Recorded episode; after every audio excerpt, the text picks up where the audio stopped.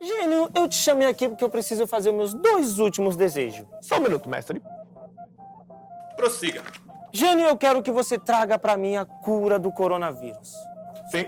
E como terceiro e último desejo, Gênio, eu quero que você traga paz, amor e saúde para a humanidade. Seu desejo é uma ordem, mestre.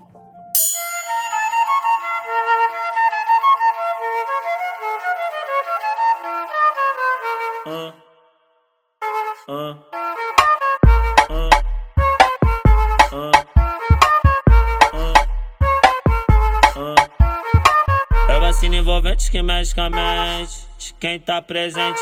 A vacina é saliente, vai curar nós do vírus e salvar muita gente. Eu falei assim pra ela. Vai, vai no bumbum tan tan.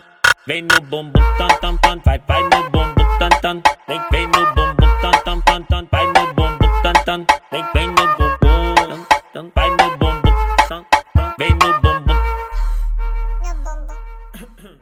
Bom dia, boa tarde, boa noite, meus lindinhos e lindinhas. O tema de hoje é animados para vacina?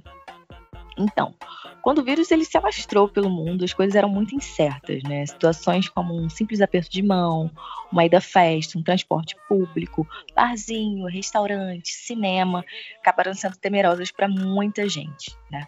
E o hábito de lavar as mãos e passar um álcool em gel sempre se tornaram certos. Após um longo período, começou a vacinação, e a estratégia adotada pelo governo era prioritariamente os idosos e profissionais de saúde seriam o primeiro grupo a ser vacinado. Apesar da grande divergência do governo referente à campanha de vacinação, a desinformação, as famosas fake news, é, acabou de, se tornando um, uma disputa política entre os governos, né? São Paulo, Rio de Janeiro, Brasília e, e aí vai. A campanha está acontecendo e é isso que importa. Autenticamente falando, vai. se vacina aí, pô. Nós tá tipo com Instituto Butantan. E hoje, meus queridos, nós chamamos um convidado muito especial para falar sobre o tema das vacinas. É um amigo meu, Isla falando, é um amigo muito querido que eu conheci por acaso no Forrozinho na Alemanha em 2017. E ele é profissional da saúde, está trabalhando na linha de frente do combate ao coronavírus. Ele é o pai do Akin, companheiro da Ju, apresentador do podcast Pais Pretos Presentes, com vocês, Lucas Maciel. Seja muito bem-vindo, meu querido. Oi meninas, oi pessoal. É um prazer gigantesco estar aqui com vocês. É, estou muito feliz, eu também que produzo um podcast, os Pais Pretos Presentes. É, também estou acostumado a entrevistar pessoas, conversar, fazer essa roda de conversa. E hoje eu sou o convidado de vocês. E espero que logo, logo vocês sejam minhas convidadas. É, eu sou o Lucas Maciel, tá? Eu tenho formação em comunicação social e enfermagem. É, eu hoje estou atuando na área da enfermagem porque na área da comunicação, quando começou a pandemia, os trabalhos tradicionais na área de comunicação acabaram, né? sumiram, reduziram bastante. E da enfermagem teve alta demanda.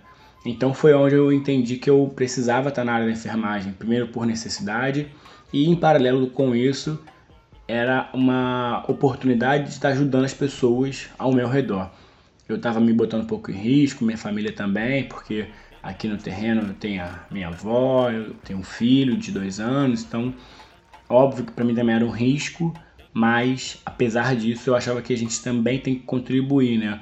Se tem uma coisa boa que a gente pode falar que veio com essa pandemia, eu acho que foi a união entre as pessoas. Já adiantando de repente um arco final aí sobre a minha opinião sobre a pandemia. A gente acabou se olhando melhor como humanidade, né?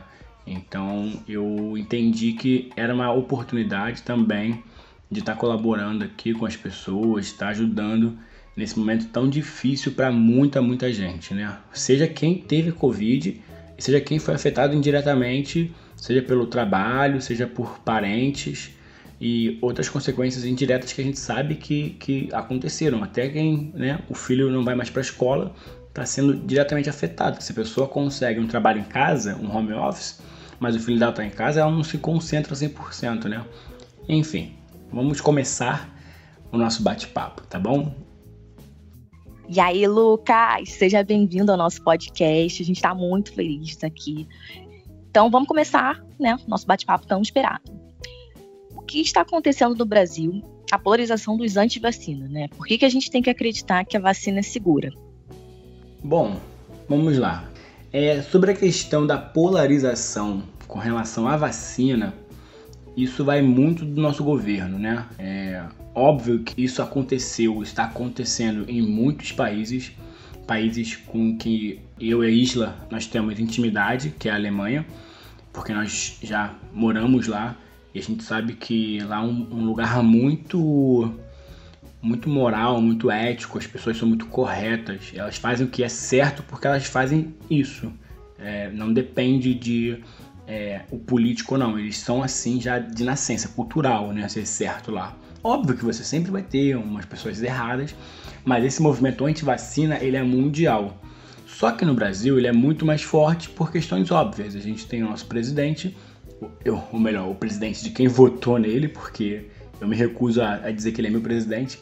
A gente tem o presidente do Brasil que desinforma o tempo todo, desestimula, produz fake news e gasta toda a sua energia para de, de fato levar a população para um outro lado que eu sinceramente não entendo qual é o objetivo dele. Eu acho que ele é um cara implicante por natureza, assim, ele só implica por implicar, sabe? Ele não tem objetivo claro de vou fazer isso para poder melhorar tal coisa. Sinceramente, se fosse isso, a gente até tentaria passar pano, falar, não, mas olha só, ele está fazendo isso por tal motivo, mas, mas não é. Não é pela economia, não é pela saúde, não é, não é por ninguém, não é por nada. Então, e é complicado essa questão. Então, assim, é, é, a antivacina, ela é um movimento muito estranho, muito, muito complicado. A gente sempre vacinou no Brasil, a vacina sempre foi obrigatória. Se você quer trabalhar, se você quer viajar, se você quer é, botar seu filho para estudar, o seu filho tem que estar vacinado. Então não é uma discussão se vai tomar ou não, se é permitido, se é obrigatório, porque isso sempre foi na verdade. Então a vacina ela mostra os resultados dela, né? Talvez a gente tenha, tenha uma reação adversa daqui a alguns anos, mas a gente não tem como saber isso, porque a vacina foi feita realmente com muita velocidade. Os estudos foram realmente muito curtos para desenvolver uma vacina que geralmente demora anos mas a gente também tem muita tecnologia, muita informação, muita troca, uma coisa que nunca aconteceu antes na história. É, se você queria desenvolver alguma coisa, você tinha que mandar as informações para um lugar, então até chegar lá, até as pessoas lerem, até ter um feedback, isso demorava muito. Então hoje as respostas são muito rápidas. A gente consegue se conectar com outros países instantaneamente e ter as informações em segundos. Então é segura. A gente tem os estudos que já foram feitos e estão se mostrando aí a sua margem de segurança. Mas se a gente for ver vacinas que já estão sendo administradas no Brasil há muito tempo, tem vacinas, por exemplo, como a, a BCG, que ela, a eficácia dela realmente é de 60%. Então, se a gente tem uma vacina que a gente toma desde a infância, assim, desde que a gente lembra da vacina, porque todo mundo tem a marquinha no braço. Se a gente toma, toma essa vacina e ela tem 60% de eficácia, por que, que a gente vai duvidar de uma vacina que tem 50%, isso em casos leves, e tem 100% em casos graves? É uma pergunta que as pessoas se fazem, é uma, um estudo de números que as pessoas começam a levantar, que na verdade elas nunca levantaram. E hoje em dia estão levantando isso pelo motivo errado, né? Que é a desconfiança do presidente, do líder de se essa vacina funciona ou não. Então eu acho que assim, começa por aí. A vacina é segura a partir do momento que a gente tem as informações de institutos e, e, e lugares que são reconhecidos mundialmente, como a Fiocruz e o Instituto Butantan. Isso falando nacionalmente, né? fora as organizações que são de fora do Brasil que também dão o seu, seu aval. E esses lugares não dão aval porque eles só querem dinheiro. Também querem dinheiro, tudo bem, mas eles também têm seus pesquisadores, têm as suas normas e técnicas que eles não podem simplesmente atravessar e daqui a pouco falar que errou, né? Eles precisam seguir condutas e protocolos. E a gente acredita neles porque a gente sempre acreditou, porque eles mostram qualidade e eficiência. É, a vacina ela é eficaz dentro dos parâmetros que eles estão nos mostrando. Tá tudo revelado, tá tudo não tem nada escondido, sabe? Então a gente tem que confiar porque a gente precisa de alguma luz no fim do túnel e essa luz ela é uma luz científica. E essa vacina ela tá vindo através da ciência. Então, para responder a primeira pergunta, sim, a vacina ela é confiável, ela é segura. Talvez daqui a anos, a gente não vai saber, possa ter uma reação, assim como a Covid também pode ter reação, é, podem haver sequelas que a gente só vai descobrir daqui a anos. Então, muita coisa ainda vai ficar aí debaixo dos panos, vai ficar sobre estudos, mas infelizmente é o que a gente tem no momento. A pandemia matando milhões de pessoas e a vacina vindo com a resposta para poder tentar salvar. Como é que a gente vai negar uma coisa que vem para nos salvar, né? Olá, Lucas. Estamos educadas hoje, né? Cada um esperando um amiguinho acabar de falar para complementar. Estamos aprendendo. Olha! Uma então, hora vai, né, gente? Agora entre a gente, a gente interrompe mesmo. Nosso convidado, a gente tem que dar uma pausa. Bom dia, boa tarde, boa noite. Já levaram seus mais velhos para se vacinarem? Espero que sim. É, o Lucas já deu uma, é, na minha opinião, né, uma resposta bem completa. Eu queria reforçar, né, que o Lucas falou lá no início, mas é, e, e, acrescentar que, na minha opinião, o, o movimento anti-vacina é um movimento de governo, tá? Começou com, com Trump e se alastrou pro, pro pupilo dele aqui no Brasil, por exemplo. É, é um movimento negacionista que a gente vê desde a época da eleição, né? Quem, de, quem não conhecia tanto o atual presidente do Brasil como eu não conhecia, né? Porque eu acho que ele era uma pessoa invisível dentro da, da carreira política dele. Nada fez. Ah, tá. Aí já tá discordando, depois ela vai falar. eu digo no, invisível no sentido de fazer um bom trabalho.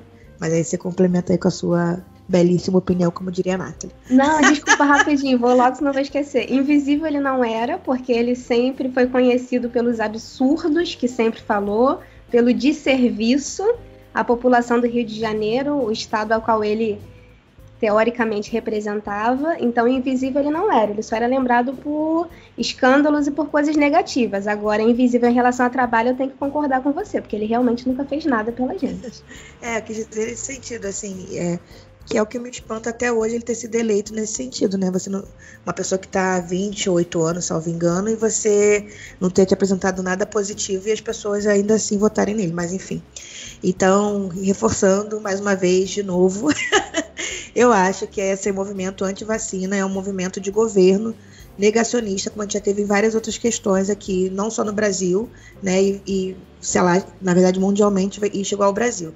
E eu espero que essa mudança de do presidente dos Estados Unidos, por exemplo, a gente começa a caminhar para outro, outro lugar. Não que eu concorde 100%, o episódio não é sobre política, mas eu me dá um pouco de acalento essa mudança, essa sair desse extremismo, né? A nossa, a nossa política não, né? A política mundial que a gente, infelizmente ou não, vem seguindo. Eu acho que é isso.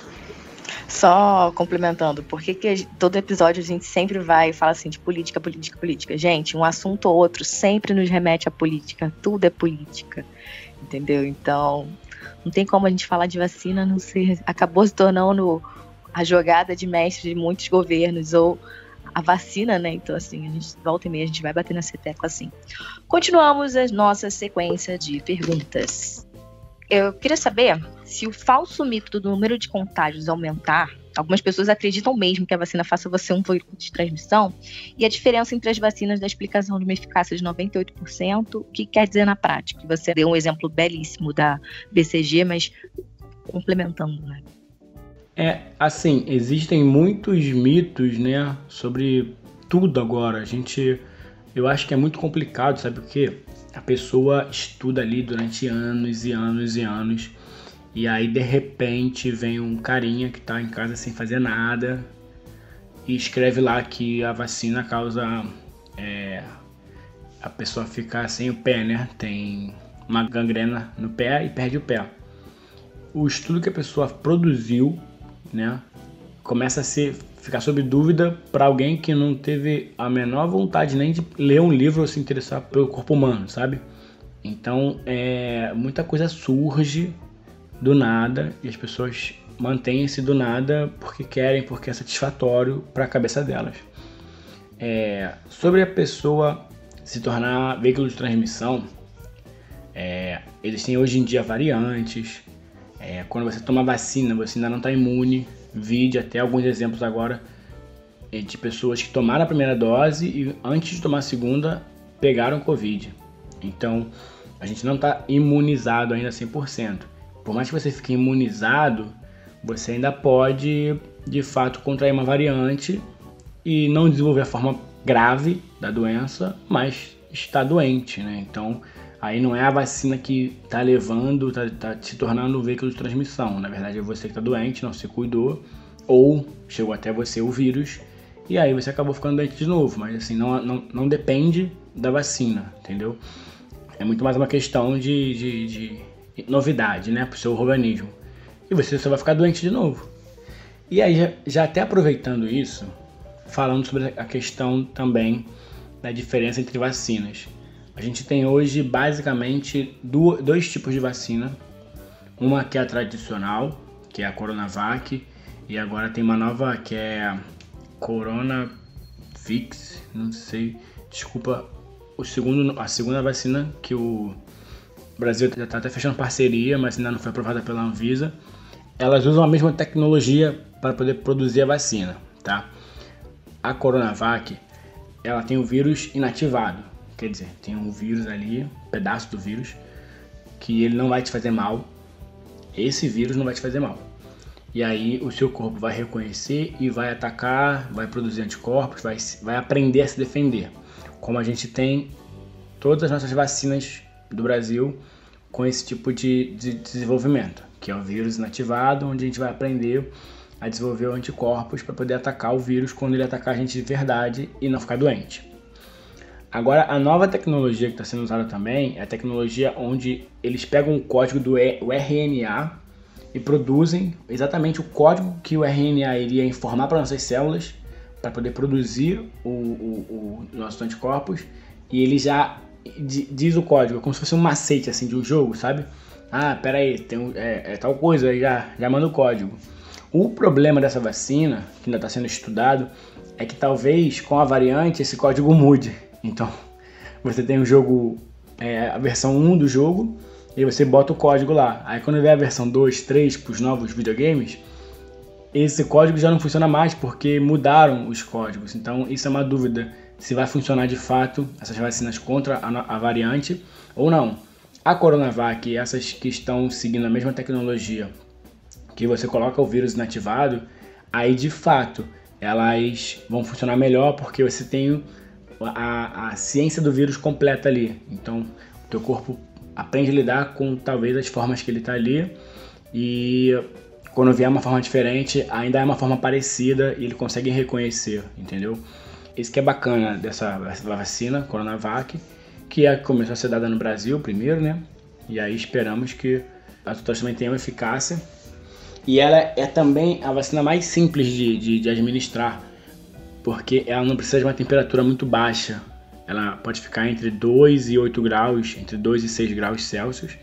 E as outras, essa com código do RNA, ela não, ela precisa de uma temperatura abaixo de 30 graus negativos, né? Então é complicado para o Brasil, que é um país continental, fazer essa distribuição com esse tipo de armazenamento, sabe? Então vamos por enquanto apostar na Coronavac, que é mais fácil de distribuir, né? E aí tem a questão também da a eficácia, né? Vou falar basicamente da Coronavac, que é a que está sendo administrada em maior volume no Brasil e foi a que eu tomei também. Então, qual é a grande questão? A, sobre os números que foram liberados, né? A Coronavac ela tem eficácia de 50% em casos leves, ou seja, você vai tomar a vacina, a primeira e segunda dose, e aí você pode ter o COVID, a Covid-19 e você vai ter no máximo aí, você vai ter um resfriado, vai ter uma coriza, ela é de 75% eficaz em casos moderados, onde você talvez precisasse de um auxílio de oxigênio. Então, quer dizer, de 100 pessoas, 75 não vão precisar do auxílio de oxigênio que talvez precisassem se não tivessem se vacinado. E dessas 100 pessoas, 100%, ou seja, nenhuma delas vai evoluir para um caso de intubação, por exemplo. Nenhuma delas vai ter que ir para o CTI para poder fazer uma traqueostomia, para poder fazer um procedimento mais invasivo, tá? Então esse, esse é, é, o número bacana da gente estar tá acompanhando. Ah, 50%, mas em casos leves. Você vai ter uma coriza de repente, aí, uma dor de cabeça, um espirro, mas você não vai precisar de um oxigênio e nem ir pro CTI. Não, eu gostei do, da fala do Lucas, que ele foi bem didático. Um jogo de videogame, que a pessoa. A pessoa não lembra de aula de biologia. RNA, código, desculpa, gente, eu não lembro, entendeu?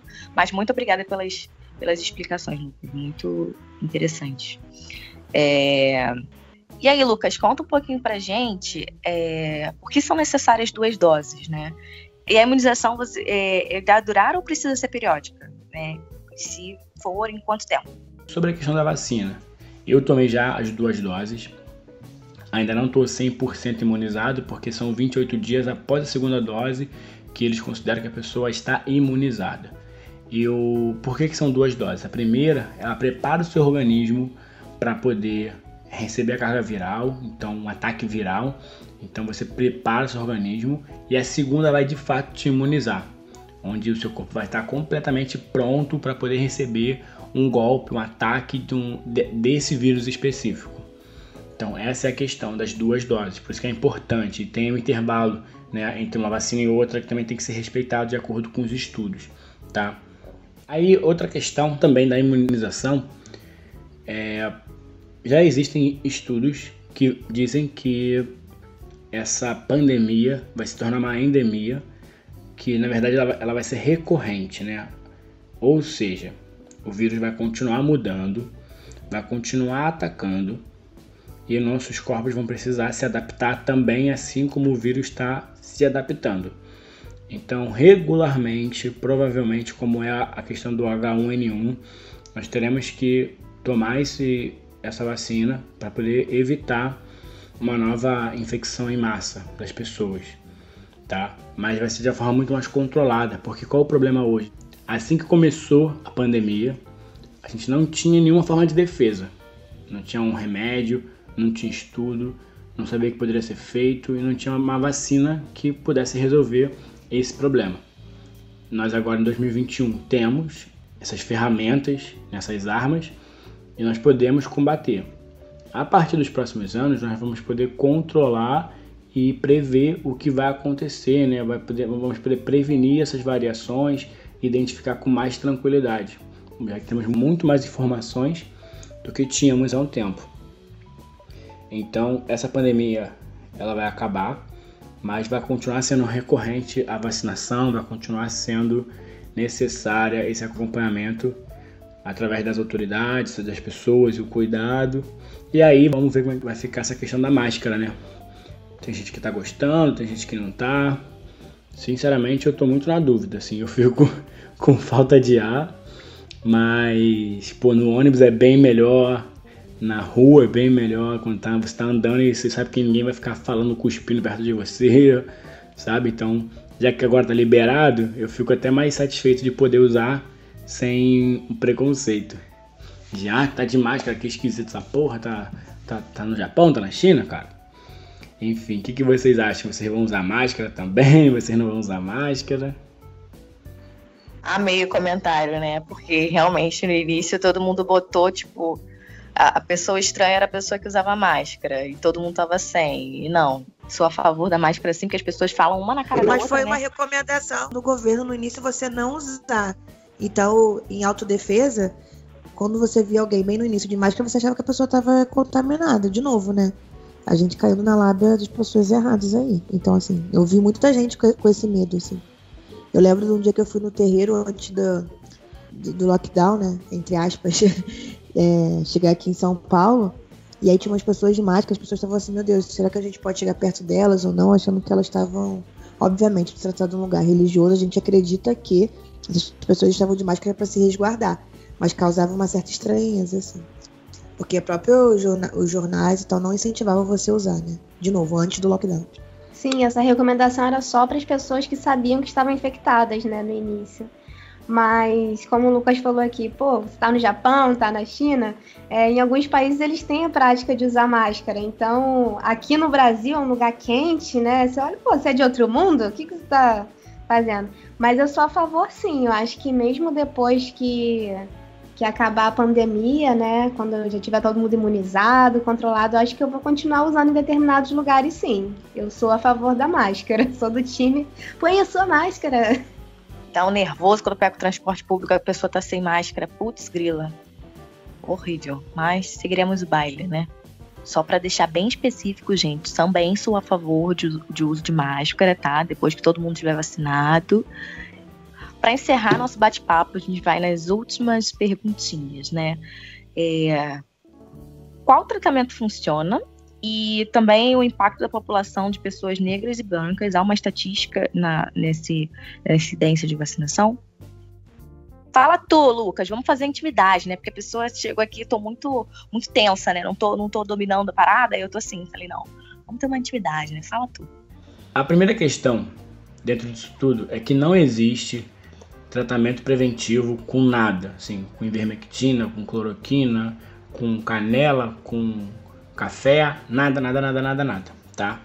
Nada disso vai impedir você de, ficar, de, de contrair o vírus. Se alguém te falar ao contrário, tá mentindo. E aí você tem que entender por que essa pessoa tá falando isso para você, porque é muito estranho a pessoa vir com essa história, né, sobre ah, toma aqui um preventivo de, de não, não, não existe. Imagina, ah, vamos prevenir, não, não existe isso, tá? Não existe. É, outra questão aí, higienização das mãos, é sempre foi necessário. Quando eu fiz enfermagem, isso aí era tipo, entrava na sala de aula, lavar as mãos, sair. Então, para quem é da enfermagem, não é nada estranho ter que lavar a mão o tempo todo. Estranho para a galera que não lavava a mão com frequência, tá? Mas, óbvio, é um ato de higiene, então mantenho o álcool, o, o sabão, a eficácia é a mesma. A diferença é só você a sua disponibilidade no momento. Se você quer alguma coisa mais rápida, você usa o álcool. Se você tem como, você usa o sabão. Não, é, não, não tem diferença. E só para poder citar aqui o finalzinho mesmo, é, o impacto na população, né, das pessoas brancas e pretas. A questão é que o vírus atingiu mais as pessoas pretas também por uma questão socioeconômica, né? Então a gente tá, no, tá vivendo um problema onde as pessoas pretas são, no Brasil, muito mais vulneráveis. Né? Vou falar do Brasil porque é a nossa referência. Então, aqui nós somos muito mais vulneráveis por diversos motivos, inclusive por questão do emprego. Como é que a faxineira vai fazer um home office, né? Como é que o segurança vai fazer um home office, que são, infelizmente, os trabalhos que estão mais disponíveis para gente, né? Quem não queria aí ser um diretor de agência de marketing ou então um médico, possa fazer um teleatendimento, queríamos mesmo, mas infelizmente por diversos motivos ainda não estamos lá presencialmente com força, né? Lucas, mais uma vez eu queria muito agradecer, nós queremos muito agradecer essa presença, é, por ter cedido seu tempo. Então, assim, queria que você falasse um pouquinho do seu projeto, do seu podcast, contar para os nossos ouvintes que ainda alguns podem não saber e a gente só para divulgação do trabalho mesmo. Bom, como eu já falei lá, eu sou o criador do podcast dos Pais Pretos. Os Pais Pretos, o movimento, o movimento o coletivo foi criado pelo nosso colega Humberto. Mas assim, não tem um dono específico, é mais uma questão de estar administrando. É, hoje eu estou como administrador do podcast dos Pais Pretos, mas também tem um, nossos editores, tem gente que capta pessoal. É, ouçam também no nosso Spotify também. E é muito bacana assim poder participar, a gente poder trocar, ter esse tipo de informação, porque é uma coisa que está acessível para a gente. Então a gente precisa se escutar e a gente precisa falar também. A gente precisa ocupar os espaços. É isso que eu falo para as pessoas. A gente, óbvio, tem nossas, nossos traumas, tem nossos problemas, mas a gente tem que continuar avançando para poder quebrar tudo isso e a gente poder ser visto de, de uma forma diferente, conseguir se unir de uma, de uma forma verdadeira, né? Então, eu acho maravilhoso o projeto de vocês.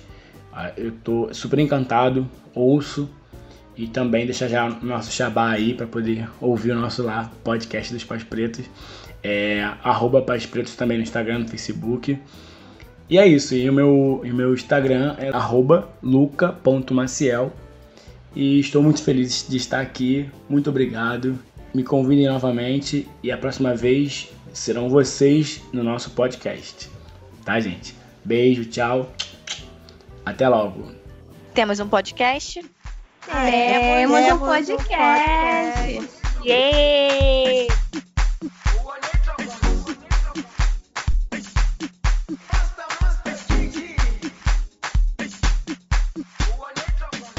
de hoje é o videoclipe da música Vacina Butantan do MC Fiote.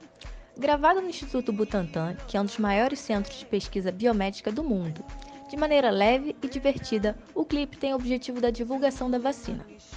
A outra dica, dando prosseguimento e apoio à pesquisa brasileira, é a série Butantan na Pandemia, episódio 15. A vacina do Butantan é segura?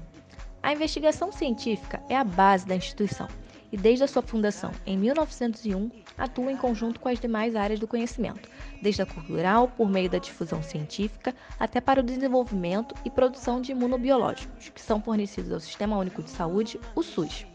Para responder essa e outras perguntas, especialistas explicam de forma simples e didática o porquê da segurança da vacina.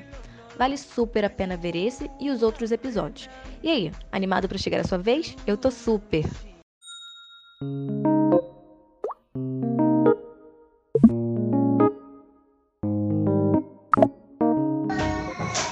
Que meu filho acordou e. Vem cá, cara. Senta aqui do meu lado pra gente poder terminar de conversar com o pessoal. É, fala oi, pessoal. Fala oi. Quer dormir?